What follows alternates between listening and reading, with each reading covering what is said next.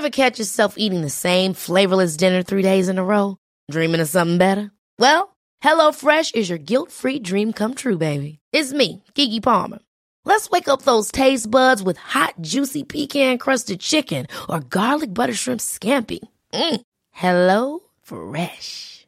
Stop dreaming of all the delicious possibilities and dig in at HelloFresh.com. Let's get this dinner party started.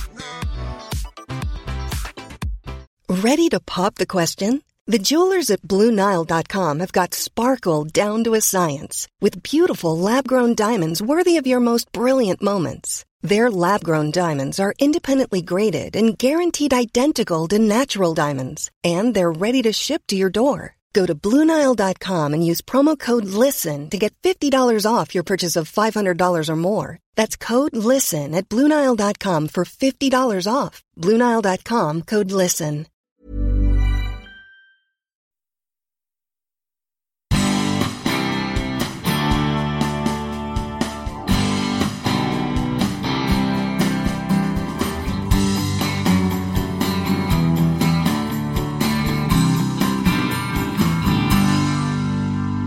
Eh, vi behöver ett halvt kilo var mat om dagen. Vi kommer, resan tar fram och tillbaks tusen dagar.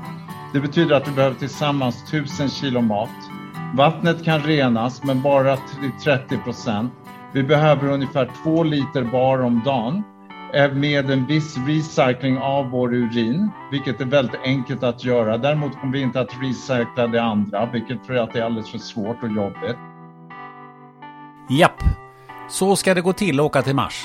Det låter nästan som Tina och Tom Sjögren ska ut på en picknick runt hörnet ibland när de pratar om sina planer. Men är det så enkelt? Hur fixar man strålning, benskörhet och bränsle så man kommer hem igen? Rymden innehåller också en mängd andra möjligheter. Varför inte paxa en stenbumling som flyger förbi jorden, värd lika mycket som alla gruvor i Brasilien? Eller kanske starta en fabrik som tillverkar läkemedel mot nervsjukdomar som bara går att framställa i tyngdlöst tillstånd. I Tina och Tom Sjögrens värld finns bara möjligheter. Fantastiskt att höra, särskilt dessa dagar när man kan tro att jorden ska gå under. Varsågod, här kommer del två. Konsten att bygga en raketfabrik.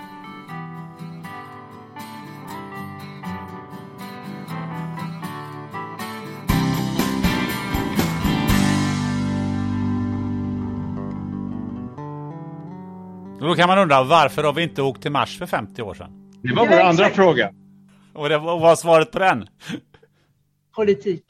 Men, men, tech, ja, men om teknologin fanns eh, så är det väl ändå så att man, liksom, man bygger liksom inte bara upp en, en, en raket och så åker man iväg. Eller? Enligt, Ja. enligt, enligt dem så var det så. Det fanns planer, det fanns massor med planer. Vad som hände om man går tillbaka till historien så efter eh, rymdprogrammet då till månen, Apollo-programmet, där amerikanerna, ryssarna var ju de första att åka upp i, i space, sovjeterna. Och sen så eh, tog ju, kom ju amerikanerna ikapp och åkte till månen och ryssarna blev eh, lite motstulna av det. Och sen kom Vietnamkriget. Och nu blev det en helt annan press på allting och eh, alla de här stora, storartade projekten lades mer eller mindre ner och nu skulle vi bara ha vetenskap som skulle åka upp till rymdstationen, men ingen skulle åka längre bort eller tillbaks till månen. Och, och rymdpengar blev fläskpengar som delades ut till olika politiker och, olika, och sen så hela drömmen om rymden hamnar i skymundan. Werner von Braun hade ju alltså efter Saturn, han hade en väldigt eh, detaljerad plan för, För hur man skulle kunna Mars. åka till Mars. Ja. Det är bara det att det kom aldrig några pengar till det. Då. Och på den tiden så var det inte möjligt för sådana som mig och Tina eller för Elon Musk att, att bygga en raket. För det krävdes sådana enorma resurser. Eh, jag kan ta ett exempel här. Det här är det här är vår raketmotor som vi utvecklar. Vi använder nio av de här raketmotorerna på vårt första steg. Så materialet i den här motorn är metall.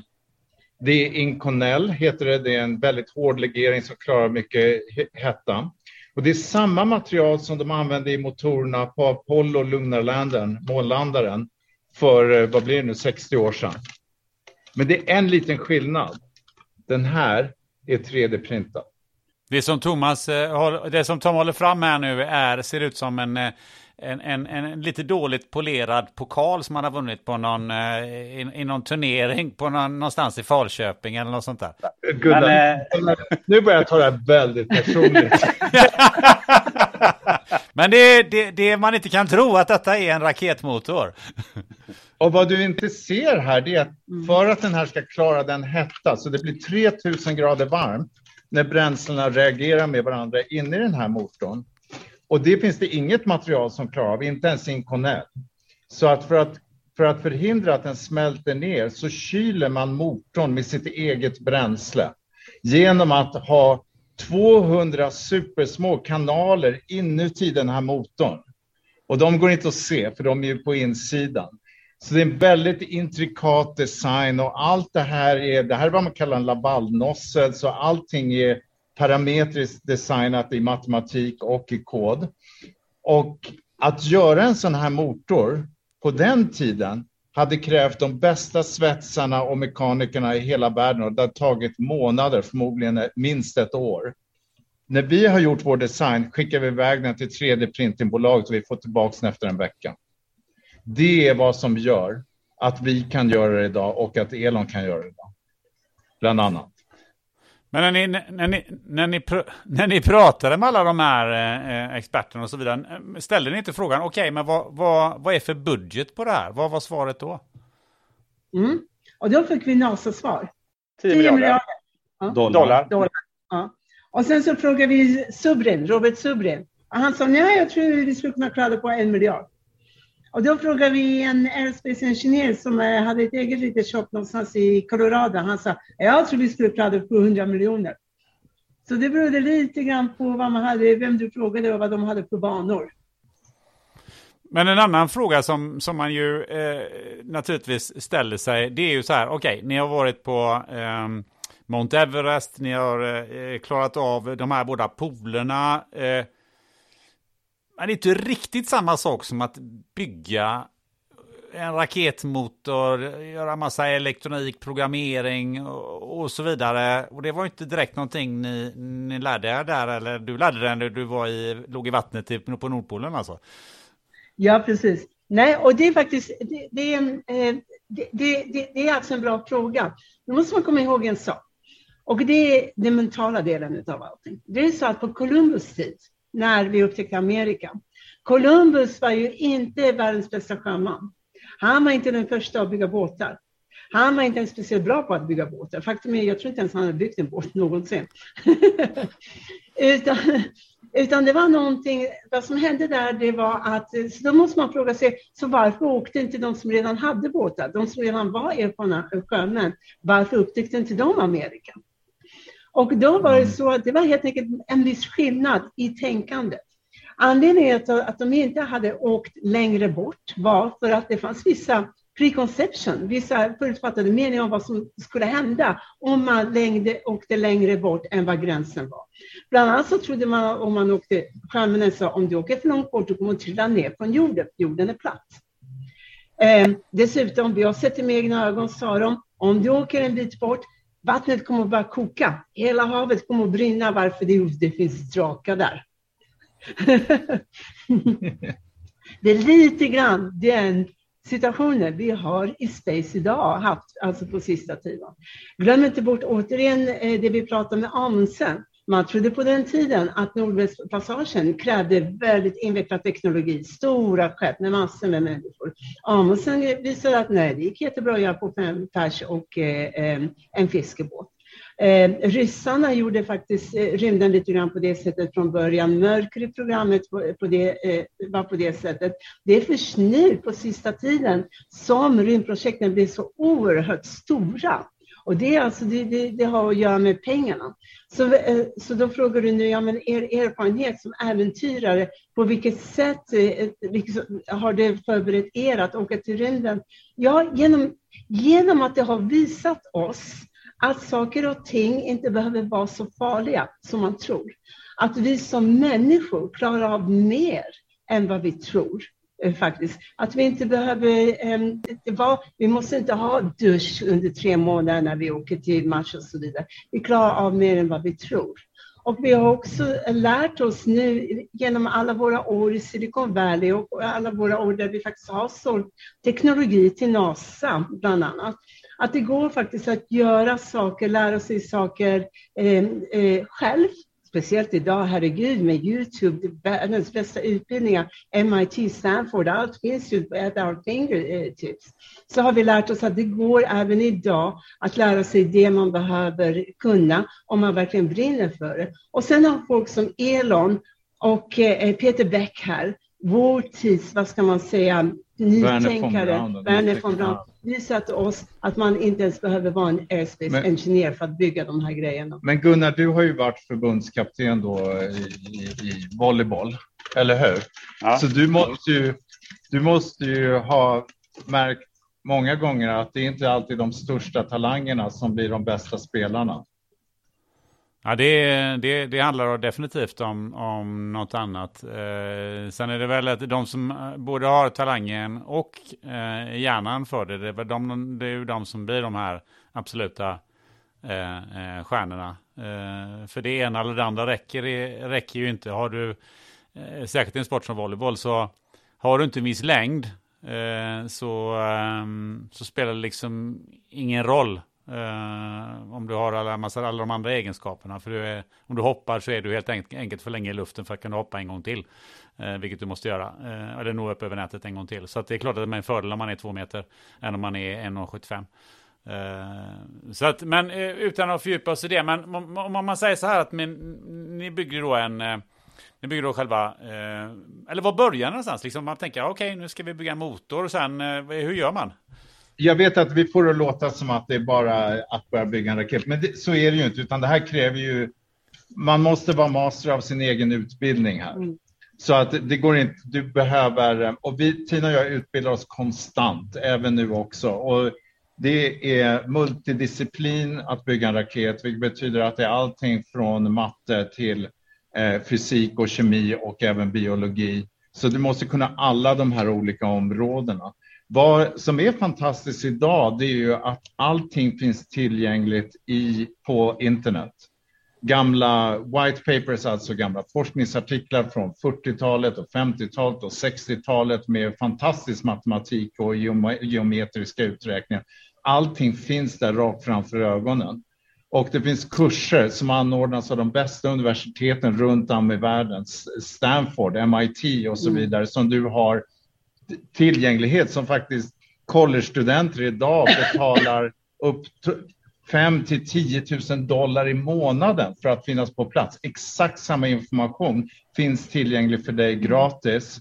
Eh, men det kräver disciplin och det kräver också en plan. Så du behöver veta på vilket sätt ska jag utbilda mig. Men om du har den planen, om du har passionen så finns allting gratis som du behöver veta framför dig. Och sen en annan sak också. Inom rymden det finns massor med norrmän man kan åka och ringa upp och fråga Ska vi ta en öl tillsammans? För jag har de här frågorna. Och det finns inom alla discipliner, men det är väldigt få människor som gör det. Och man skulle bli förvånad över vilka skickliga människor som är villiga att ta sig en pratstund på en halvtimme med amatörer. A lot can happen in three years, like a chatbot may be your new best friend. But what won't change? Needing health insurance. United Healthcare Tri Term Medical Plans, underwritten by Golden Rule Insurance Company, offer flexible, budget friendly coverage that lasts nearly three years in some states. Learn more at uh1.com. Hey, it's Ryan Reynolds, and I'm here with Keith, co star of my upcoming film, If, only in theaters, May 17th. Do you want to tell people the big news? All right, I'll do it. Sign up now and you'll get unlimited for $15 a month in six months of Paramount Plus Essential Plan on us. Mintmobile.com slash switch. Upfront payment of $45 equivalent to $15 per month. Unlimited over 40 gigabytes per month. Face lower speeds. Videos at 480p. Active Mint customers by 531.24 get six months of Paramount Plus Essential Plan. Auto renews after six months. Offer ends May 31st, 2024. Separate Paramount Plus registration required. Terms and conditions apply if rated PG. Hold up. What was that? Boring. No flavor. That was as bad as those leftovers you ate all week. Kiki Palmer here, and it's time to say hello to something fresh and guilt-free. Hello Fresh. Jazz up dinner with pecan-crusted chicken or garlic butter shrimp scampi. Now that's music to my mouth. Hello Fresh. Let's get this dinner party started. Discover all the delicious possibilities at hellofresh.com.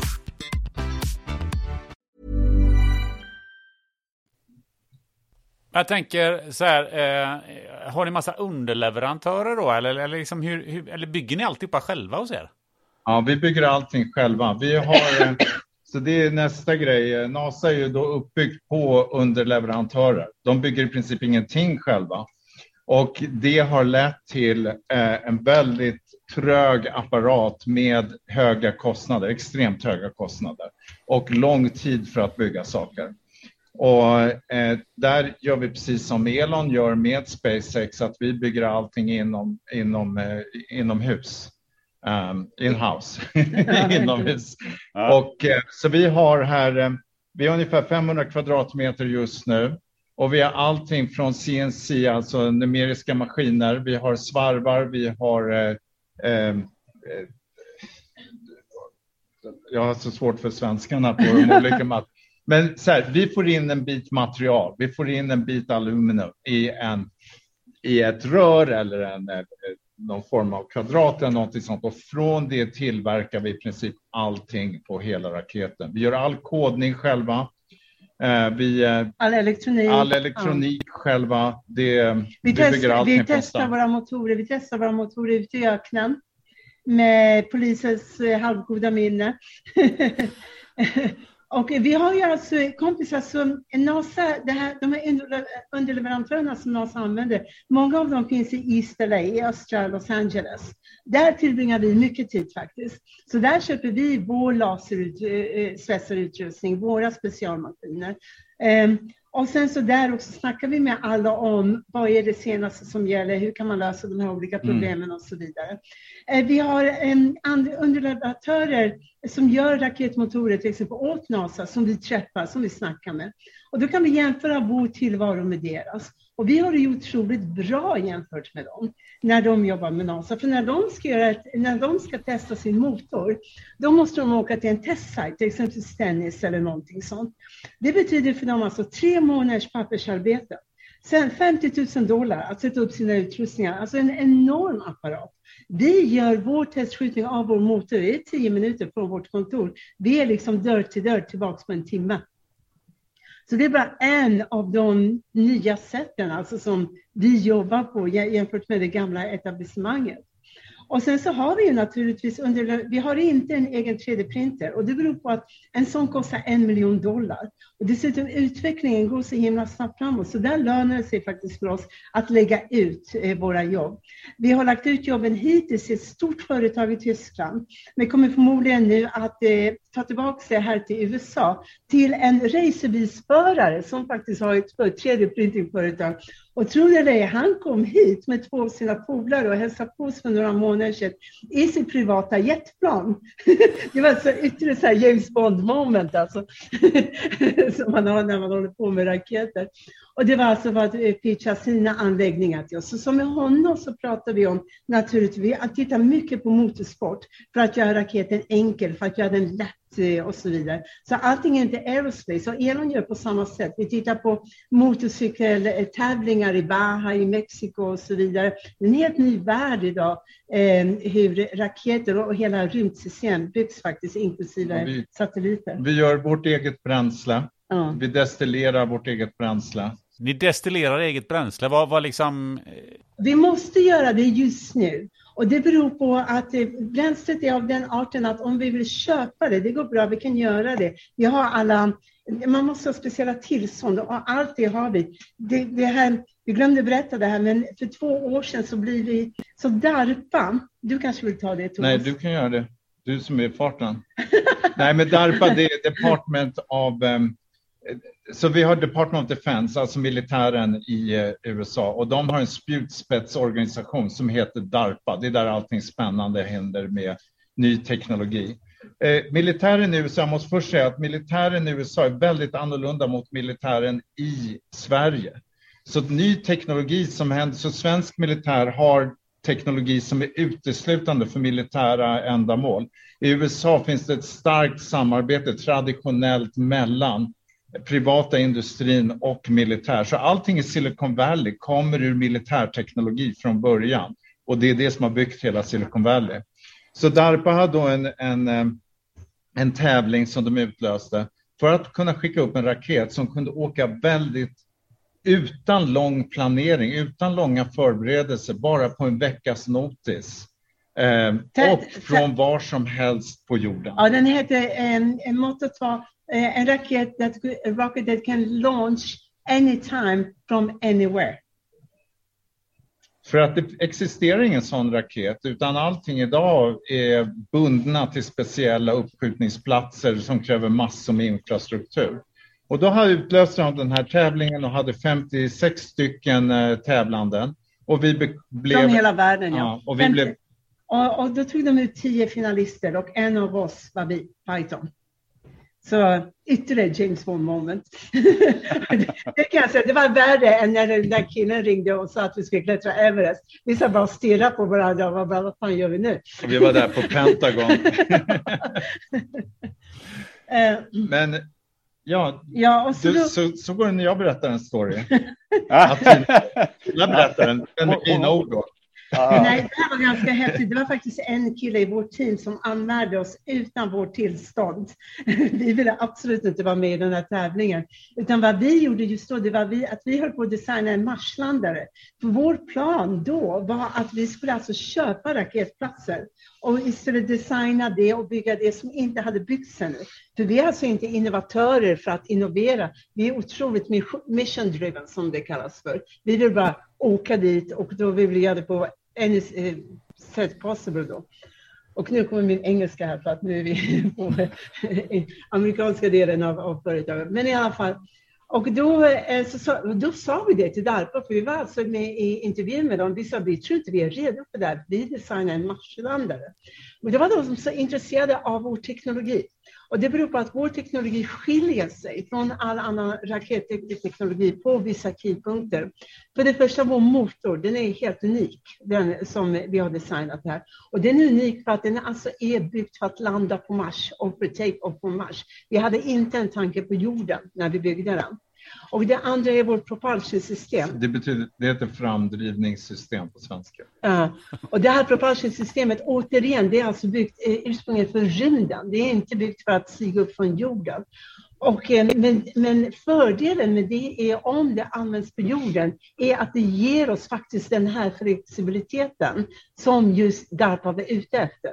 Så de sa faktiskt åt oss, men vi vill att ni ska ge det här ett shot. Vi vill se er design för hur det här skulle se ut på en raket. Mm. Men vi har uppfunnit ett eget, ett, ett eget då framdrivningssystem som vi kallar för Black Magic.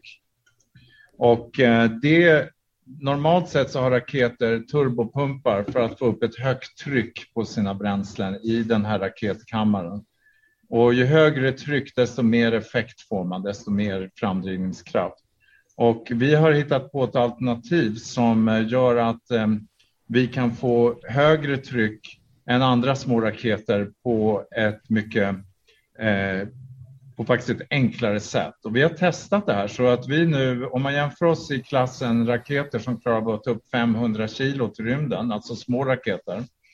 Och vi har testat det här, vi har fått fram bra resultat och vi har åstadkommit dubbelt så hög eh, tryck i våra kammare än vad någon annan har gjort.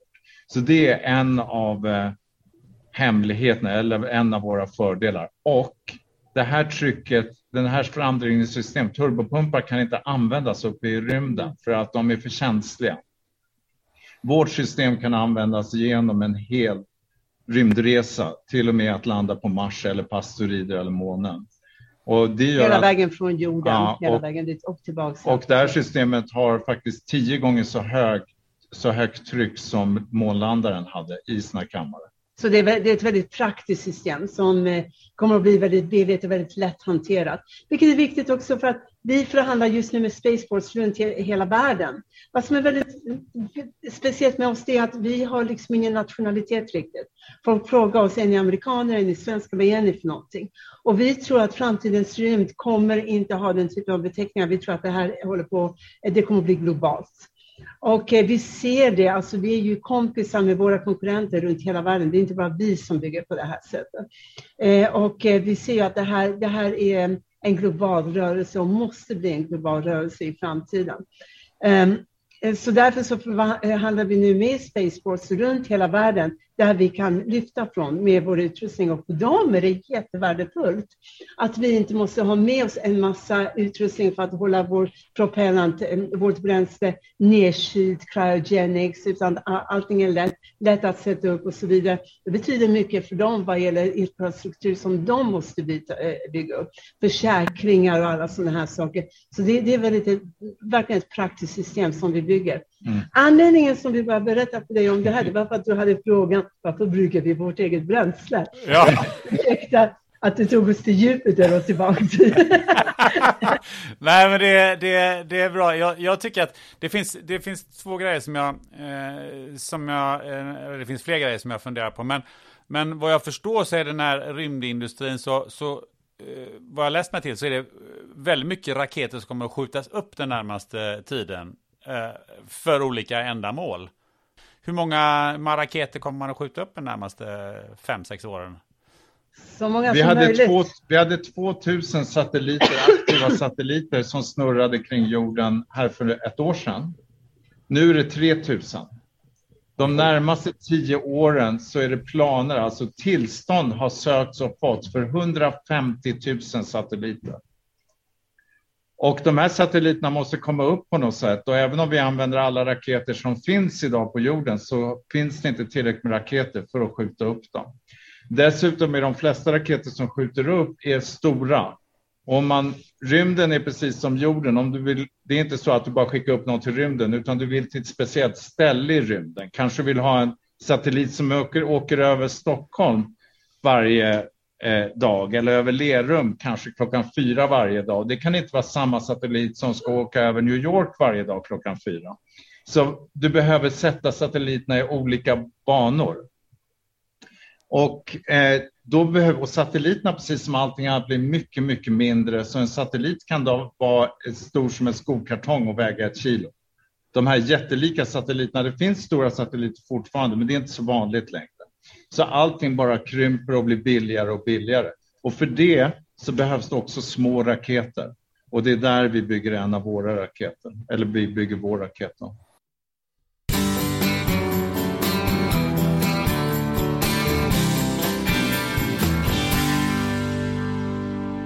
Den här podden den sponsras av Life Genomics, ett kliniskt laboratorium i Göteborg som bland annat erbjuder covid-tester. Har du precis bokat en resa på kort varsel och behöver PCR eller antigentest för covid-19? Ja, då kan du gå in på coronapassport.se för att hitta en vårdgivare i din närhet och boka en tid för test och friskhetsintyg. Life Genomics har samarbete med ett 150-tal kliniker över hela Sverige. Och om du reser från Arlanda eller Landvetter så kan du nu även testa dig direkt ute på flygplatsen vid Life Genomics Lab i samarbete med vårdgivaren Express Care. Där kan du få ett antigentest med reseintyg inom 30 minuter och ett PCR-test och reseintyg inom 2-4 timmar.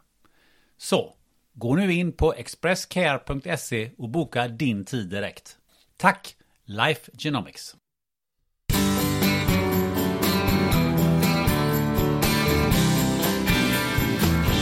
Men vad ska man ha alla de här satelliterna till? Vad är det man ska göra med dem? Det är ju jättespännande. Va? Så att i första hand, de flesta satelliter som skickas upp idag är kommunikationssatelliter.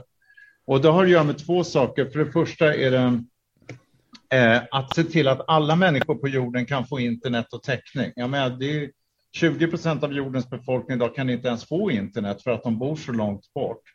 Eh, det är den ena grejen. Den andra grejen har att göra med självkörande bilar och självkörande mm. bussar och lastbilar och gud vet vad, båtar och allting sånt där. Då är det så att mobilnätet kan ju till exempel inte, det vet vi att mobilnätet kan inte vara hundraprocentigt på jorden. Det, det, det, det, det är ökenområden hav. eller hav och så mm. vidare. Så då tar satelliterna vid istället och kan se till att navigera de här eh, fordonen tillsammans med GPS-satelliter då som finns. Eh, och sen slutligen har vi eh, vad som kallas för remote sensing på engelska, jag vet inte vad det heter på svenska, men helt enkelt att man studerar jorden från rymden med hjälp av satelliter. Och det viktigaste, det största exemplet på det är ju naturligtvis met meteorologi, vädersatelliter, satelliter som talar om för oss hur mycket moln det finns på himlen, var orkanen kommer ifrån och allt det här. Och det här är ett område som har utvecklats jättemycket och vi ser enormt, enorma grejer just nu eh, där man tar alla möjliga olika bilder från rymden. Man tar det på eh, områden med torka, utbredning av eh, eh öknar, eh, skogar som hugg ner, huggs ner illegalt, till och med jakt på valar som är illegalt. Bränder, speciellt här i Kalifornien, kan studeras med hjälp av bilder och videos från rymden. Så rymden har blivit en väldigt viktig del i vår kamp för att ta hand om jorden och se till att jorden blir en, ett, en, en, en, bra, eh, en bra plats att bo på. Vi, eh, vi var i Dubai för några månader sedan. Då pratade vi med en kille faktiskt som eh, sköter, han försöker få bort poachers som alltså skjuter i Afrika de här hotade djurarterna. Han har fortfarande inga bra alltså, sätt att komma åt det här. Så han, för honom är det enormt värdefullt att med hjälp av trackers faktiskt kunna eh, hålla koll på djur, eh, djuren och de här hordarna och så, att, eh, så att vi slipper den här utrotningen. En annan väldigt viktig aspekt på satelliterna är ju alltså militärt naturligtvis. Mm. Eh, vi har ju idag en situation där makter kan skjuta ner varandras satelliter med ganska lätt. Och då är det viktigt att vi kan ersätta, vi är mycket mer eh, beroende av satelliter idag än vad många människor inser faktiskt, för vår överlevnad, alltså för navigation, för, för kommunikation och för allting. Eh, så att det är väldigt viktigt att vi har en möjlighet att eh, replace eh, satelliter snabbt om det skulle komma till det att vi hamnar alltså i krigssituationer. Här har vi en anledning till att varför DARPA är så intresserade. Och Kina och Ryssland ligger naturligtvis jättelångt fram på det här området. Sverige ligger hopplöst efter just nu, och vilket är synd. Och jag tror att, men nu verkar det som att militären, svenska militären har börjat vakna till liv om att det faktiskt är möjligt för dem att ha sina egna satelliter och sina egna uppskjutningar. För det är inte ens speciellt dyrt. Och och, och kineserna militariserar ju space och de sticker inte under mattan med det heller. Så man måste nog vara lite beredd där också och framförallt liksom se, se till att man håller sig lite grann i respekt. Ja, vi måste kunna försvara oss. Har ni pratat någonting om space-based solar power? Sånt? Nej, så att eh, då kommer vi in på nästa grej. Mm. Så det här med satelliter, det är bara början faktiskt. Det är inte därför vi är i det hela heller. Alltså. Det, det är där pengarna kommer att finnas för oss för att kunna finansiera våra vidare expeditioner. Men det, det som är absolut mest spännande i Space just nu, det är alltså något som heter Space Based Solar Power eh, och sen eh, Space Resources. Och vad det handlar om det är helt enkelt att eh, vi har idag möjlighet att lägga eh, solcellspaneler i rymden. Och, när, eh, och den möjligheten i det är att vi kommer att få energi, gratis, så gott som gratis energi till jorden för resten av våra liv. Får jag, får jag, stanna, får jag inflika någonting ja. där bara, stanna upp lite grann, ge lite bakgrund till det här. Då är det så här att vi har ju miljödebatten och vi har eh, utsläpp av CO2 och, och så vidare. Och eh, vi behöver inte vara så vansinnigt bekymrade över våra fossila bränslen och, och oljan. Utsläppen, för, utsläppen, ja. för att oljan kommer att ta slut inom de närmaste 20-30 åren. Det finns inte tillräckligt med olja kvar på den här jorden. Och efter det kommer vi att ha ett större problem. Nämligen hur ska vi ta hand, vi är 7 miljarder människor idag, vi kommer förmodligen vara 10 miljarder om 50 år från nu. Hur ska vi kunna ge energi till de här människorna samtidigt som energibehovet med våra iPads och iPhones och allting vad det är bara stiger och stiger och elbilar och allt det här. Ja, vi kan inte bygga ut våra älvar mycket mer än vad vi har gjort. Och här har vi ett, faktiskt ett rejält problem hur vi, ska, hur vi ska kunna utvecklas som människor. Och nu kommer vi in på Space Solar Power, för solceller på jorden, om vi så täcker hela jordens yta, det kommer inte att räcka. Och en av anledningarna till det är naturligtvis att vi har någonting som heter skugga och vi har en annan grej som heter väder.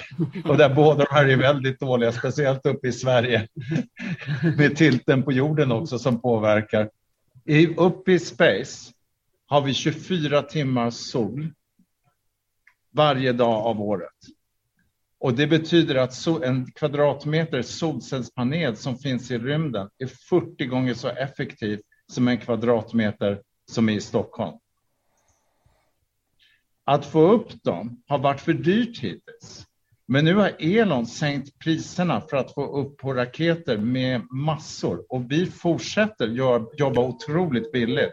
priserna går ner mängder och nu kan vi lägga solcellspaneler i rymden. Och nu över till dig igen. Ja, och de som är absolut, de, de, som jobbar på det, det här är faktiskt en gammal idé. Det här, det här är en idé som har flyttat runt 40-50 år. Det var en japanare som kom med det från början. Men det har funnits pengar till det, inte motivation. Nu finns det det. Så kineserna, Kina jobbar stenhårt med det här. De har en hel anläggning där de nu jobbar med ballonger, där de testar det här, framförallt överföringen av energi ner till jorden. Det är det man måste lösa. Man vill inte ha stekta fåglar på vägen ner, om du förstår vad jag menar. Den här bilen liksom. Men eh, eh de, eh, de, har nu kommit fram på, med flera olika metoder att lösa det här problemet på. Så de håller på att bygga ut det. Och här i våra hemtrakter, så Caltech University har precis fått från en doldis faktiskt eh, fastighetsfamilj 100 miljoner dollar som går, ska gå bara till Space Space Solar Power och de skickar upp sin första anläggning i år. Mm. Det, det, är steg nummer två. Men steg nummer tre, där det stora racet går just nu, och det, det är inte många som känner till det, det är alltså Space Resources. Och det är alltså ett Klondike. Vi har ett Klondike som alla rustar för nu, som det är lite tyst om. Det är så här att vi, det finns minst 20 000 asteroider som beroende på deras bana eh, ofta befinner sig närmare jorden än vad månen gör. De här asteroiderna har i sig metaller och mineraler som vi just nu håller på att få slut på på jorden. Varje sån här sten är, är, är värd mer än hela Amazon tillsammans, gånger tio alltså. Det är enorma rikedomar som finns där ute just nu. Så vad det handlar om, det är, och lagen, rymdlagen är sån att om du åker dit, du åker dit, du sätter din flagga, du äger den här stenen. Och den här stenen den är värd allt från 50 miljarder till hur mycket som helst. Och det är naturligtvis där de stora vinsterna, de stora pengarna och de stora möjligheterna finns också. Men nu har du helt plötsligt material, tillgång till material som vi håller på att få slut på här på jorden. Du kan utvinna det här materialet, du kan manufacture med det med energi som är helt gratis och bara tillverka helt fantastiska saker som du antingen kan skicka ner till, eh, ner till jorden eller använda dig av för att ta dig vidare ut i solsystemet. Mm. Ja, det öppnar ju helt nya, eh, alltså jag blir, jag blir mållös. Um, det, det... Vet du, jag, jag, brukar säga det att eh, jag hoppar upp ur sängen på morgonen och springer till jobbet. Alltså det är fascinerande det, är det som det är så händer. Kul, så, så spacemarknaden idag globalt är 400 miljarder dollar. Och eh, det finns beräkningar på att redan om 8-9 år så kommer vi ha nått eh, ungefär, Bank of America tror att vi har nått 2 triljarder eh, redan innan eh, 20-talet här är över. Kineserna satsar jättehårt på det här. Det är en av deras viktigaste satsningar i sitt program inför sitt 100-årsjubileum. Och kineserna tror att, eh, officiella då, tror att det här kommer vara en 10 triljoners dollar marknad bara för Kina 2050. Och det betyder att rymden kommer att bli en superpower i sig själv. Ekonomiskt. Alltså ekonomi, ekonomiskt. Ja. Det kommer att vara mer pengar i rymden. Och det här är det intressanta. Rymden kommer inte behöva ha bara astronauter eller ingenjörer. Mm. Rymden kommer behöva ha alla typer av människor. Det, vi kommer att få en arbetsstyrka där ute som är speciali specialiserad på eh, de här speciella fysiska lagarna som mm. finns eh, när du inte har gravity längre. När du jobbar, så vi kommer att ha manufacturing, vi kommer att ha space pharma, det är också ett eh, område som inte är så känt, som är enormt spännande. Så till exempel när du gror nervceller, vi jobbar ju med biologi här också, för att som människa ute i rymden så har du ju vissa saker som du måste lösa. Du måste göra dig resistent mot strålning, du har problem med benskörhet och så vidare. Så det, det, det tillhör eh, forskningen kring human space exploration, vilket vi då håller på med. Och eh, när du håller på med det så upptäcker du alltså att celler beter sig annorlunda i rymden mot vad de gör mot jorden, eh, på jorden. Och det är många eh, um, pharmacological companies som har upptäckt det här. Så att vi har en helt ny industri som håller på att byggas just nu där vi faktiskt kommer att tillverka mediciner i rymden som inte går att tillverka här på jorden. Vad som händer på rymden det är till exempel att kristallerna blir mycket mer perfekta. Materialen, du, du får fram helt andra typer av material mot vad du får här på jorden på grund av att du inte har gravity. Eh, saker och ting behöver inte fightas mot tyngdkraften och så vidare. Så att det är bara på medicinsidan och materialsidan har vi enorma nya områden som kommer att öppna sig för oss. Så vi har eh, precis startat, vi har ju företaget här i Kalifornien, då, men vi har också precis startat upp i Sverige. Och eh, vi tycker att det är väldigt viktigt för oss att befinna oss både på den amerikanska och den europeiska kontinenten. Vi har ju förankring i bägge. Och i Sverige kommer vi i första hand att jobba med det som många svenskar är väldigt duktiga på. Vi har ett supergäng som jobbar med AI och eh, software. software. Raketer blir ju mer och mer software. Det är väldigt mycket svetsning och, och sånt här också. Men eh, vi brukar säga att 80 procent av en raket är faktiskt mjukvara. Man tänker på, ni, ni två är ju eh, lika gamla som jag. Uh, och, så, och så säger ni att ni ska åka till, uh, till Mars. Uh, jag har en del frågor kring det också. Men som jag tänker sig, hur, ja, men, hur orkar man fysiskt? Hur, hur håller man sig fit för att kunna åka ut i rymden? Eller behöver man inte vara fit? Eller liksom, det känns ändå som en hyfsad ansträngning. Det är någonting vi lever med var, varje dag. Och det är, alltså, du måste passa din hälsa. Du måste käka bra. Du måste träna bra. Du kan inte, det går inte som när vi var affärsmän, 30 vass gamla, liksom, att vi kunde liksom gå ut och ta en grogg på kvällen. Nej, det är faktiskt astronautträning för oss. Trots att vi jobbar så hårt, trots att vi alltså, är liksom, driver det här så hårt, så får vi inte glömma bort hela tiden att eh, eh, hälsan är väldigt viktig. Och så vi äter en eh, medelhavsdiet. Mm. Vi äter nästan bara hemma hela tiden, väldigt sällan på restaurang. Vi eh, går väldigt mycket. Om, vi har ju så bra, vi har ju skidbackarna väldigt nära oss här. Vi är på 1200 meters höjd, men vi har en halvtimme ifrån oss kommer vi upp till 3000 meter och bland den bästa skidåkningen i hela USA. Så vi sticker iväg på lunchen ibland och jobb, åker skidor och sen jobbar vi sent istället. Vi hajkar mycket på somrarna ute i skogen och i bergen. Och sen så går vi promenader, eh, ofta en och en halv timme varje dag. Och, och sen gör vi lite styrketräning, du vet armhävningar, alla såna här saker. Så det gäller att hålla igång hela tiden. Ja, för jag blir, jag blir ju imponerad om man, man ser det liksom så här och tänker man liksom fan, ja, okej, okay, det, det, är, det ser hyfsat eh, fitt ut och de där kommer nog klara sig ett tag till. Eh, men, eh, men det måste ju, det måste ju ändå krävas rätt mycket. För jag menar, ska ni, om ni ska till Mars och, och, och och landa där kanske innan ni är 70, 70 då så, så kan man ju säga att det är rätt imponerande om man tar sig ut i rymden i den åldern. Gunnar, där har vi återigen eh, otroligt mycket nytta av våra expeditioner. För att där lärde vi oss mm. återigen, alltså vi såg gamla människor göra några helt otroliga grejer som vi inte trodde var möjligt. Alltså 80-åringar som klättrar K2, det var bara helt sanslöst. Så att där, eh, återigen så, det var viktigt med våra expeditioner att upptäcka att vår kropp, människokroppen, är faktiskt mycket tåligare än vad man tror. Och mycket högre upp i åldrarna än, eh, än vad man faktiskt tror. Vi hade ju Babu, vår Sherpan, eh, sista året. Han, eh, han bevisade en sak och det var alltså att han sov ju eh, en hel natt på toppen av Everest utan syrgas. NASA, vi hade NASA på gång som sponsorer av vår eh, expedition. De sa, de sa att det var en suicide mission. Det ansågs som så omöjligt så de drog sig ut. De ville inte vara inblandade i någonting som skulle leda till självmord. Och vår kille bevisade att nej, det här var ytterligare en fysisk eh, begränsning som vi trodde att vi hade, men som inte fanns. Ja, för det, det, det, ja, vad skulle du säga, Tom? Men Gunnar, du, du ser ju väldigt fitt ut själv faktiskt, måste jag säga. tack, tack. jo, om ålder då, va? Jag tror att det var det största misstag Gud gjorde när han skapade oss för att ge oss ålder. Det känns bara fånigt. Men så här, vi har faktiskt förbjudit att oss själva att prata om ålder. Det är ointressant och det gjorde vi tidigt, redan när vi var 35-40. Mm. För att det, det, är bara korkat att hålla på med åldern. Jag tycker det är lite trist när svenska tidningar ska alltid skriva ut hur gamla alla är. Det gör man aldrig i Amerika. Utan eh, det står alltid så här, Thomas Sjögren då, 35 eller vad jag nu är för någonting.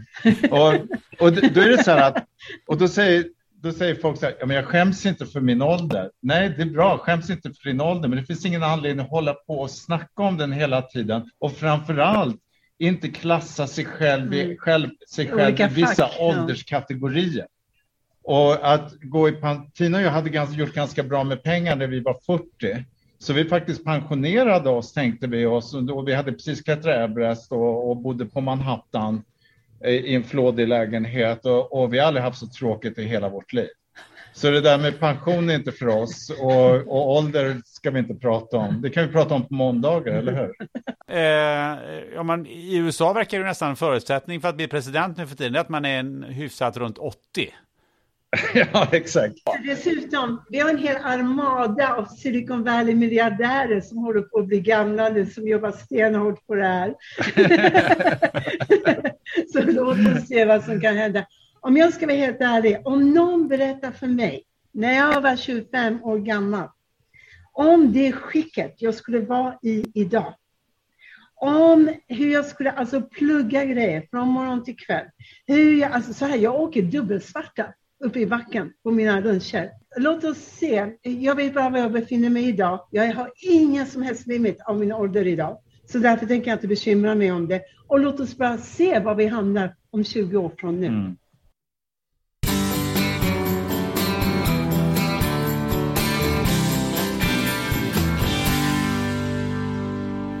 Väntar du eller någon i din närhet barn? Ja, då kanske ni har funderat på om det finns en sannolikhet att barnet har en kromosomavvikelse. Podden sponsor Life Genomics erbjuder Harmony NIPT, ett genetiskt fostertest med väldigt hög precision för att upptäcka de vanligaste kromosomavvikelserna. NIPT görs på ett enkelt blodprov från mamman som utförs på labbet i Göteborg. Gå in på hemsidan fostertest.se och läs mer. På fostertest.se hittar du också din närmaste vårdgivare som erbjuder NIPT-test. Life Genomics erbjuder även andra tester som covid-19 PCR inför exempelvis din resa eller andra möten. Dessutom erbjuder Life Genomics ett kvantitativt antikroppstest för covid-19 som påvisar aktuell immunstatus. Mer information hittar du på lifegenomics.se. Tack Life Genomics!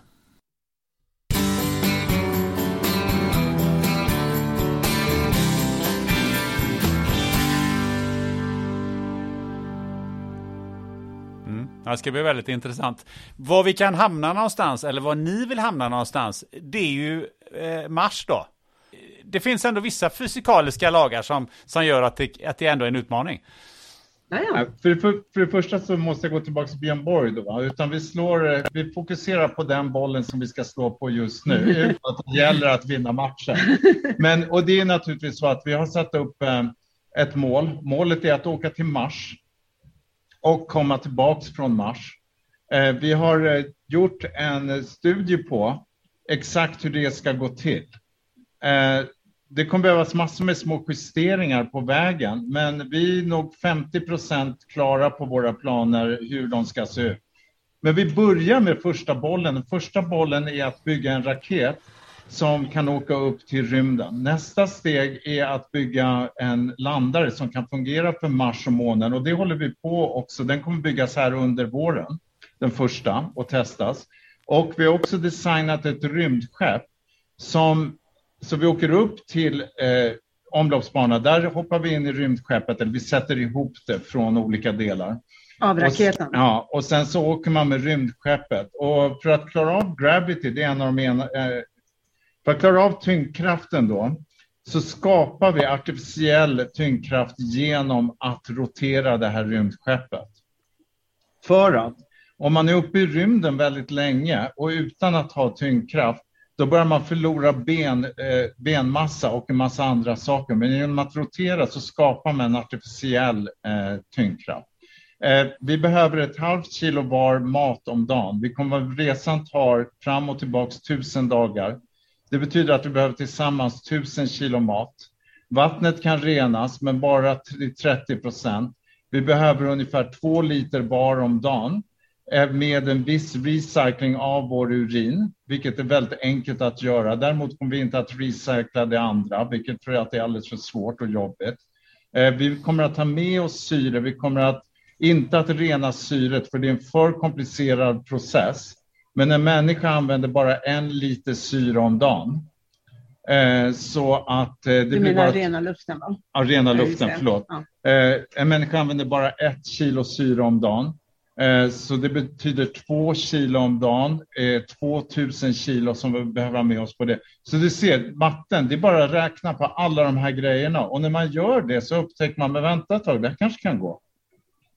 Men det är inte en förfärlig massa ton som ni får med. Vi måste få upp 50 000 kilo, 50 ton i omloppsbana. Och eh, det betyder en eh, stor eh, Elon, raket med Elon som ett exempel tar ganska exakt 50 000 kilo. Så det är en raket. Det räcker alltså. Ja, en stor raket. Den tar ni med er hela vägen till Mars och sen så drar ni därifrån. Eh... Nej, nej, vad vi kommer att göra det är att vi gör annorlunda. Så Elon han sticker med en raket hela vägen härifrån till Mars. Vi kommer att göra differently. Så vi bygger små raketer. Och vad vi kommer att göra är att vi kommer att använda de övre delarna av raketen. Så vi kommer faktiskt recykla hela raketen. Och de övre delarna normalt sett de lämnas i omloppsbanan. Vi kommer att använda de delarna att sätta ihop rymdskeppet uttag. Det kommer att ske robotiskt, delvis här från jorden och en del sen eh, eh, eh av oss själva där uppe i omloppsbanan. Sen kommer vi ta det rymdskeppet och sticka iväg med till Mars. Så att vi kommer alltså inte skicka, sticka med själva raketen, utan vi kommer använda delarna av raketerna för att bygga rymdskeppet i omloppsbana. För det blir mycket lättare och billigare att göra på det sättet. Och sen sticka därifrån, där vi inte har hela jorden att slåss mot, till Mars och tillbaks därifrån. Och sen kommer vi att landa på jorden i en av våra landare. Men hur, hur tar ni er från Mars? För det var väl en av eh, frågorna. För det krävs ju en del bränsle för att ta sig därifrån. Eh, inte speciellt mycket faktiskt jämfört med att ta sig från jorden. Och det beror ju på att Mars är en mindre planet. Och det gör, ganska, det gör väldigt stor skillnad faktiskt i hur mycket bränsle man behöver ha för att ta sig upp från Mars till rymdskeppet jämfört med att ta sig upp från jorden till rymdskeppet. Och vi kommer inte tillverka bränslet utan vi kommer ta med oss det. Vi kommer ha två landers. Så vi kommer lägga oss i omloppsbana i vårt rymdskepp kring Mars. Och sen så kommer vi först skicka ner den första landaren. Och den landaren kommer att vara en tvilling av vår egen landare. Så vi kommer att testa att alla våra system fungerar som det är beräknat. Den kommer att ha med sig proviant och bränsle och sådana här saker. När vi ser att allting funkar bra. Om det inte funkar bra så gör vi bara en loop kring Mars och kommer tillbaka till jorden. Om vi ser att det fungerar bra, då kommer vi följa efter i vår egen landare och landa bredvid. Vi kommer att hand, eh, landa, eh, landa på en av de djupaste eh, områdena på Mars. Och det beror på att vi vill ha så mycket luftmotstånd som möjligt när vi kommer in för att kunna bromsa oss. Vi kan göra det, man kan inte göra det robotiskt, men man kan göra det om man manövrerar manuellt. Eftersom vi kommer kunna göra det så kommer vi ha den eh, chansen att göra det. Det kommer göra att vi kommer hamna i Valles Marineris, ett väldigt spännande område på Mars. Det är som Grand Canyon, men tre gånger djupet av Grand Canyon. Och lika stort som hela USA. Och där kommer vi att landa. När vi stiger ut ur vår landare, det kommer att vara mindblowing tror jag. För att väggarna vi kommer att ha runt omkring oss kommer att vara tre gånger höjden av Everest nordvägg. Där kommer vi att hamna. Vi kommer att sätta oss där en liten stund, vänta tills hjärtat har lugnat ner sig. och sen kommer vi göra oss ut på äventyr. Eh, Men hur länge behöver man stanna på Mars för att, för det är en viss tid man behöver vara där för att eh, hinna ta sig tillbaka? Själva resan tar nio månader från jorden till Mars. Man kan bara åka en gång vartannat år för att de måste stå. Så i, i somras stack det iväg flera små robotar från jorden till Mars för att de stod rätt i förhållande till varandra planeterna. Nio månader för att åka dit, ett och ett halvt år då man väntar i Mars omloppsbana eller är nere på ytan, vilket man bestämmer själv. Och sen efter det sticker man tillbaks nio månader tillbaks till jorden. Så totalt tre år, tusen dagar. Vad, vad gör man på hela tiden man är där på Mars? Och jag har massor med planer. Ett, jag kommer att lära mig spela piano. Två, jag kommer att bli mycket bättre på gitarr. Men, vänta lite, vadå, ska du ha med dig de grejerna eller är det precis som böckerna som du hade på Denali? Vet du, vi har så mycket jobb just nu. Vi hinner inte göra liksom, Vi ska göra allt det där vi inte hinner med. Vi ska kolla Netflix och och framförallt och kolla lite mer på astrofysik. Vet du planen är? Så här, mars är ju bara början. Efter Mars så har vi ju Jupiter med helt fantastiska månar runt omkring där. Med överfrysta hav som vi inte vet ett, ett smack om vad som finns inuti de här haven. Vet du, vad vi hoppas på planen är det är ju alltid så att ju längre bort vi tar oss, desto klokare blir vi. Desto mer får vi reda på så att vi sen kan ta oss ännu längre. Mm. Så att de här tre åren fram och tillbaka på Mars kommer vi att använda redan för att fundera på hur kan vi sen ta oss ännu längre. Sen tror jag att NASA har totalt fel. Jag är övertygad om att Elon kommer att ha satt människor på Mars innan 2030, 100 procent säker. Och jag är övertygad om att vi kommer att vara på Mars innan 2030. Och jag tror att det kommer vara andra projekt på väg till Mars mm. också som vi inte känner till idag. Alltså det här går inte att stoppa. Mm. Det, det, hänger mm. inte på Tom och Tina, det hänger inte på Elon Musk. Det är en våg och det hänger definitivt går. inte på NASA, men det här är en massa vilda människor som kommer, som är på väg att sticka ut i rymden på riktigt. Kanske till och med blir så att ni blir först? Ja, men det spelar ju ingen roll. Vad spelar det för roll? Nej, det, det var bara en fråga. Sen, ja. sen vill jag säga en sak om jag, NASA. Jag måste säga så här, vi bitchar om dem bara för att de helt enkelt säger åt oss att liksom sånt som vi inte kan. Men jag vill också säga en sak och det är faktiskt att vi är tacksamma till NASA allihop och det gäller Elon också för att de har gjort en jäkla massa förarbete och utan vilket det här hade varit mycket, mycket svårare för oss. Men att ta sig till, eh, om vi nu tar det som nästa steg, ja det är fantastiskt, jättebra, men, men eh, att ta sig till, att ta sig till, djup, att ta sig till Jupiter, Ja, det, det, det, är inte mycket längre. Det är bara ett det tar fem år, år. Ja, det är bara några år extra. Och nu, det är en, en helt different ballgame kan jag säga. Gunnar, du måste förstå en sak, att vi pratar fortfarande att använda traditionellt kemiskt ja. bränsle.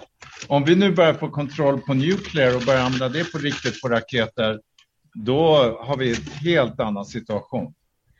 Då kommer det gå fort. Så eh, Jupiter kallas ju då för sitt eget solsystem egentligen. Många som säger att det är egentligen ett, och det beror på att Jupiter har så många månar som är så olika från varandra. Så att varenda en är som en egen liten planet. Och vad vi vet det är alltså att flera av de här månarna eh, består av hav. Riktiga, äkta, salta hav. Som är överfrysta med ett tjockt täcke av is. Och vi då som polarfarare kan ju inte höra det här utan att reagera. och, vi, och, vi, har ju då eh, helt andra verkligheter där runt omkring med helt andra nya fysiska realiteter, helt nya lagar, helt nya utspelanden av, eh, vad ska man säga, environments som vi inte ens kan egentligen föreställa oss idag, som nog kommer att lära oss helt nya sätt att göra science på och by, bygga eh, engineering och farma. Och, jag menar, precis som när, när, Columbus, när, han, när Columbus upptäckte eh, Amerika. Vad fick vi ut därifrån? Faktum är att 80 procent av alla mediciner som vi använder idag är deriverade från plants eh, i Amazonas, i skogen. Alltså 80 procent av, och speciellt våra alltså cancer, cancer drugs, är idag derivat från växter i eh, djunglar, i regnskogar. När vi eh, åker till Jupiter, när vi åker till Mars, Gud vet vad vi kommer att hitta på för nya drugs. Nya eh, kombinationer av eh, kristaller och, och, och sätt att tillverka mediciner på som gör att vi eh, övervinner den tidens cancer.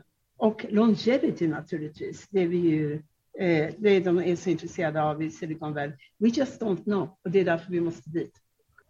Men eh, om vi börjar avrunda så småningom så blir det ändå sån här eh, lite mer, eh, eh lite ännu större frågor. Du var inne på nuclear där eh, eh Tom. Alltså, eh, när kommer vi att färdas eller är det överhuvudtaget möjligt att färdas snabbare än ljuset?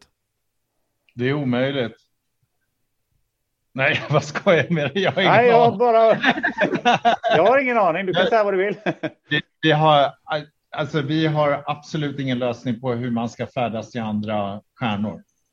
Och det verkar inte finnas som någon har. Men det känns på något sätt att om vi börjar åka ut i vårt eget solsystem mer, då kommer vi börja fokusera våra hjärnor, vår intelligens, vår samlade intelligens här på jorden faktiskt på att försöka lösa de sakerna också. Och då lär vi få reda på om det är möjligt eller inte. Om du frågar mig, jag har hört ordet omöjligt så många gånger i mitt liv så jag kan inte lyssna på det något mer. Så är det möjligt att röra sig snabbare än ljusets hastighet? Absolut. jag har bara inte kommit på hur ännu. ja, plus att nu ska vi slå den här bollen till Mars först va? ja. Jo, jo, men, men ni är ju den här typen av människor som man kan diskutera de här grejerna med. Det, det, har, jag ju, det har jag ju förstått efter de här två och en halv eh, timmarna som vi snart har, har suttit här. För eh, den sista frågan innan vi avrundar på riktigt, det är ju då naturligtvis. Eh, finns det annat liv i rymden? Ja, självklart. Ja, absolut, det, det tror ja. vi på. Det, låt oss bara kolla nu på nya teleskopet här också. Va?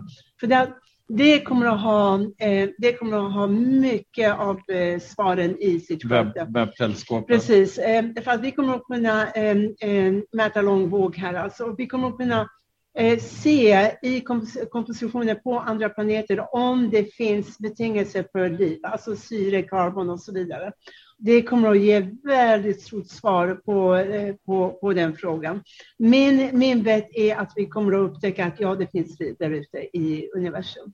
Jag vet redan idag att det finns data som vi har fått från andra teleskop som om du behandlar datan på ett nytt sätt mot vad du har gjort förut så, så har vi upptäckt att det finns alltså jordar, alltså med jordbetingelser för liv kring nästan varenda stjärna i vår egen vintergata. Det har man inte trott förut. Nej. Det har man eh, börjat upptäcka nu. Och glöm inte bort att bara för 20 år sedan så trodde vi att vår var den enda planeten. Det var vad vi blev lärda i skolan. Ja, mm. ja men det, det är sant. Eh, jag måste ju bara ställa den frågan då. Vad, vad, eh, vilken typ av liv finns det på Mars? För det var ju där liksom man pratar om Marsinvånare och så vidare, som naturligtvis inte finns på det sättet. Men, men eh, vad, vad, vad har man hittat där? I form av liv? Ja, man har ju hittat komplexa karbohydratstrukturer, till och med asteroiderna. Eh, vi kan gå tillbaka till det här med vatten också som är en av betingelserna för liv, tror vi i alla fall. Men det är inte heller riktigt sant. Men vatten har ju, sa vi att det finns ingenstans i rymden och nu har det visat sig att det finns hur mycket vatten som helst. Det finns vatten på månen, det finns vatten på asteroiderna. Ofta då in, eh, bundet i olika mineraler och stenar. Men på Mars har man precis, alltså den här nya sonden som ESA och Ryssland har gjort tillsammans här bara förra månaden, så upptäckte man att det faktiskt i Marianergraven, där vi kommer att landa, eller Mar Valles Marianeres, inte Marianergraven, på Mars så är botten 40 procent vatten. Och det mesta av det i ren isform, alltså inte bundet i stenar och allting sånt. Det här är fullkomligt revolutionerande. Mm. Så om någon helt plötsligt säger att titta, vi har hittat mikroorganismer på Mars och, och så jag tror att det kommer, vi upp, kommer upptäcka att det finns liv precis överallt i universum. Däremot att hårdare och säga att det går omkring dinosaurier på månen och sånt där, det kan vi vänta lite med. Faktum är att det är ingen som vet idag. Det finns, det finns olika teorier. Jag har faktiskt två böcker på mitt nattduksbord där den ena pitchar att nej, vi är ensamma och den andra pitchar nej, det kryllar av liv. Jag har inte läst färdigt om ännu, så jag får återkomma om den frågan. Ja, och det tycker jag känns ju eh, skönt att ha ett avsluta med en sån öppen eh, fråga eh, i det här avsnittet. Eh, för att herregud vad vi har, det här är, det här är särklass längsta snacket jag haft med, med någon. Nu är ni visserligen två, men ändå. Eh, alltså, ja, jag kommer, det, det här kommer få bli några delar naturligtvis. Men, men alltså, eh, först måste jag, är jag oerhört fascinerad över att ni i lugn och ro har suttit med mig och snackat i två och en halv timme när ni har en hel raketfabrik som, som ni ska bygga grejer på. Det tycker jag är, är det, det, det, är helt fantastiskt måste jag säga att, att, det, att ni orkat och framförallt haft tagit den tiden. Uh, Vet du, du har, gjort, du har gjort det spännande. Jag skulle säga du är nästan värre än Joe Rogan. Jag tror hans rekord är tre timmar som man brukar ha. Okej, okay, då snackar en stund till. och vi, vi hade faktiskt planerat, vi sa till varandra vi kör en timme. Så du har, du har lurat oss här. Jag ställde ju faktiskt frågan hur lång tid vi har på oss, så att ni, ni, ni hade en öppning där. Eh, Men, men eh, hur, hur känner ni? Hur, har- Det, vet du, det är roligt att prata om de här sakerna. Det är inspirerande för oss själva att prata om de här sakerna. Och det, det är en sann glädje att få sprida ordet om det här. Ja, jag tror att det här måste vara, vad jag förstår i alla fall, jag kanske inte har googlat tillräckligt bra, men det här måste vara första podden på svenska, stämmer det? Ja, vi brukar vara Ja, på kanske faktiskt. Mars. Det kanske är den första Ja, podden kanske- på svenska. ja. Har vi Ja, varit på Marsen marschen? nu, men Pratade det- vi svenska eller engelska? Ja. Jag kommer inte ihåg. Jag, jag tror den är på engelska kanske. Ja, jag vet inte, men det spelar ingen roll. Men det här, är, det, det här är, har varit eh, fantastiskt. Eh, jag vet att jag skickade någon fråga till dig, jag vet inte om ni har funderat på det, men, men eh, det kanske ni kan fundera på snabbt här nu. Liksom, vem, vem skulle ni tycka att jag borde intervjua i den här podden? Gud. Ja, oh, pff, bra. det, yes. Ja, jag- Vet du, jag ska ta en sak för dig. Ja. Jag ska ta en sak för dig. Jag är inte någon religiös fantast eller någonting sånt där. Men jag måste säga en sak. Ju mer jag håller på med biohacking, ju mer jag håller på med matte, med fysik, med kemi, ju mer så tänker jag, herregud vad du är duktig. Jag måste säga att är det någon jag helst av allt hade velat snacka med så är det faktiskt Gud. För det är ett amazing, amazing system som är uppbyggda eh, kring oss och inuti oss och om oss. Så jag kan troligt säga, är det någon jag hade velat snacka med helst om alla de här grejerna, om faktiskt science, så är det alltså Gud. Ha, vilken, vilken underbar, eh, eh, vilken underbar gäst ni föreslår. Eh, jag ska försöka jobba på det. Jag har min egen. Det där är Tinas gäst. Ja, det är Tinas gäst. Okej, din, vad, vad är, då, hur, ska du, hur ska du toppa det, Tom? Nej, jag tänkte plocka ner ett steg. Ja, det, det låter vettigt. Nej, jag tycker att... Eh, så vi har ju då eh, en av våra kompisar och eh, också med i vårt projekt nu som rådgivare och som jag har haft mycket med är Christer Fugelsang. Och jag tycker att eh, Christer är en fantastisk brobryggare i Sverige mellan den gamla Space med NASA och ESA och allt där och nya Space Mm. som kommer. Och eh, jag tror att han är extremt intressant att intervjua, eh, speciellt om man inte pratar om Christer så mycket själv, för det är så många som har gjort hittills, och vad han har åstadkommit när han har varit uppe i rymden. Men faktiskt för hans take på vad det är som händer framöver. Han är ju lärare på KTH, fortfarande håller på med unga människor. Ast- Han är, astrofysiker. han är astrofysiker och är väldigt aktiv över hela världen faktiskt inom space, fortfarande har väldigt bra koll på vad det är som händer just med, med nya space. Ja. Så det är spännande. Så prata med honom om framtiden. Mm, det låter ju väldigt, eh, ja det låter superspännande. Och har ni, ni verkar ju ha en kanal rakt in till honom. Så att eh, om ni har möjlighet och vill och så vidare, alltså så får ni väldigt gärna eh, spela, spela in mig där. För att eh, det hade varit eh, superintressant. Jag har tänkt på honom några gånger, eh, men ser det där att eh, vi, det är människor svåra att få tag på, eller man, man får till det så att säga, och är det någon som känner någon så så eh, hade det naturligtvis varit fantastiskt. Om han inte blockar oss efter den här podcasten så kan vi, alltid, så kan vi definitivt introducera. Ja, det är underbart. Eh, eh, nu är det ju säkert då halva Sveriges befolkning som kommer att fundera på hur kan vi få reda på mer om er? Var kan vi hitta er? Hur kan vi följa eh, den här resan som nu eh, då ska till slut leda eh, oss eller er till, till Mars? Där jag förresten redan nu bokar in en intervju med er. Python.space. Så Python stavas P-Y-T-H-O-M dot space, alltså som rymden. Det är där man kan följa oss och eh, eh, se vad det är vi håller på med. Vi gör uppdateringar från och till hela tiden. Och det är där man kan eh, även eh, kanske mejla till er eller, eller sådär. Ja, ja, det, och det går bra och det är kul att få mejl och folk vill bli inspirerade eller vi pratar mycket med interns och sånt där. Det, det är bara jättekul. Tina och Tom Sjögren, ett otroligt stort tack för att ni tog er tid att eh, vara med i den här eh, podden. Fantastiskt. Jättekul. Det har varit jättekul att vara med. Du har lyssnat till andra delen av avsnittet om Tom och Tina Sjögrens väg ut i rymden. Och nu vill jag vara lite tjatig. Gillar du podden extra mycket så får du gärna swisha en peng till 123 614680. 123 611 4680. Orkar du inte anteckna? Lugn, numret finns på webbsidan spannandemoten.se under fliken Sponsra podden. Jag har hintat tidigare om att du ska få träffa Oskar Jöback i nästa avsnitt. Du kommer få ge dig till tåls en liten stund. Istället kommer du få träffa Kristin Jansson, bilhandlardottern som hamnade i kriminalitet med bedrägerier vilket slutade i en dom på 55 års fängelse i Etiopien. En otroligt gripande historia. Till slut kunde inte ens jag hålla tillbaka tårarna. Tills dess så gör du som alltid. Du tar dig något gött att dricka tillsammans med en vän och... Äh, vänta lite nu. Det känns inte bra att avsluta i tjo och tjim när världen utanför står och brinner. Så, ta och dricka, sätt dig med en vän och prata om hur du och alla andra skulle kunna hjälpa våra grannar i Ukraina. Tack för att du har lyssnat.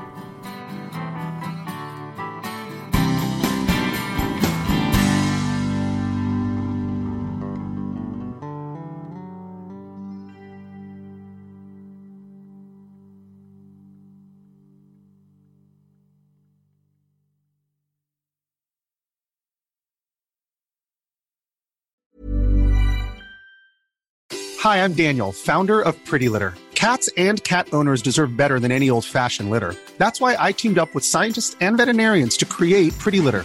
Its innovative crystal formula has superior odor control and weighs up to 80% less than clay litter. Pretty Litter even monitors health by changing colors to help detect early signs of potential illness. It's the world's smartest kitty litter. Go to prettylitter.com and use code ACAST for 20% off your first order and a free cat toy. Terms and conditions apply. See site for details.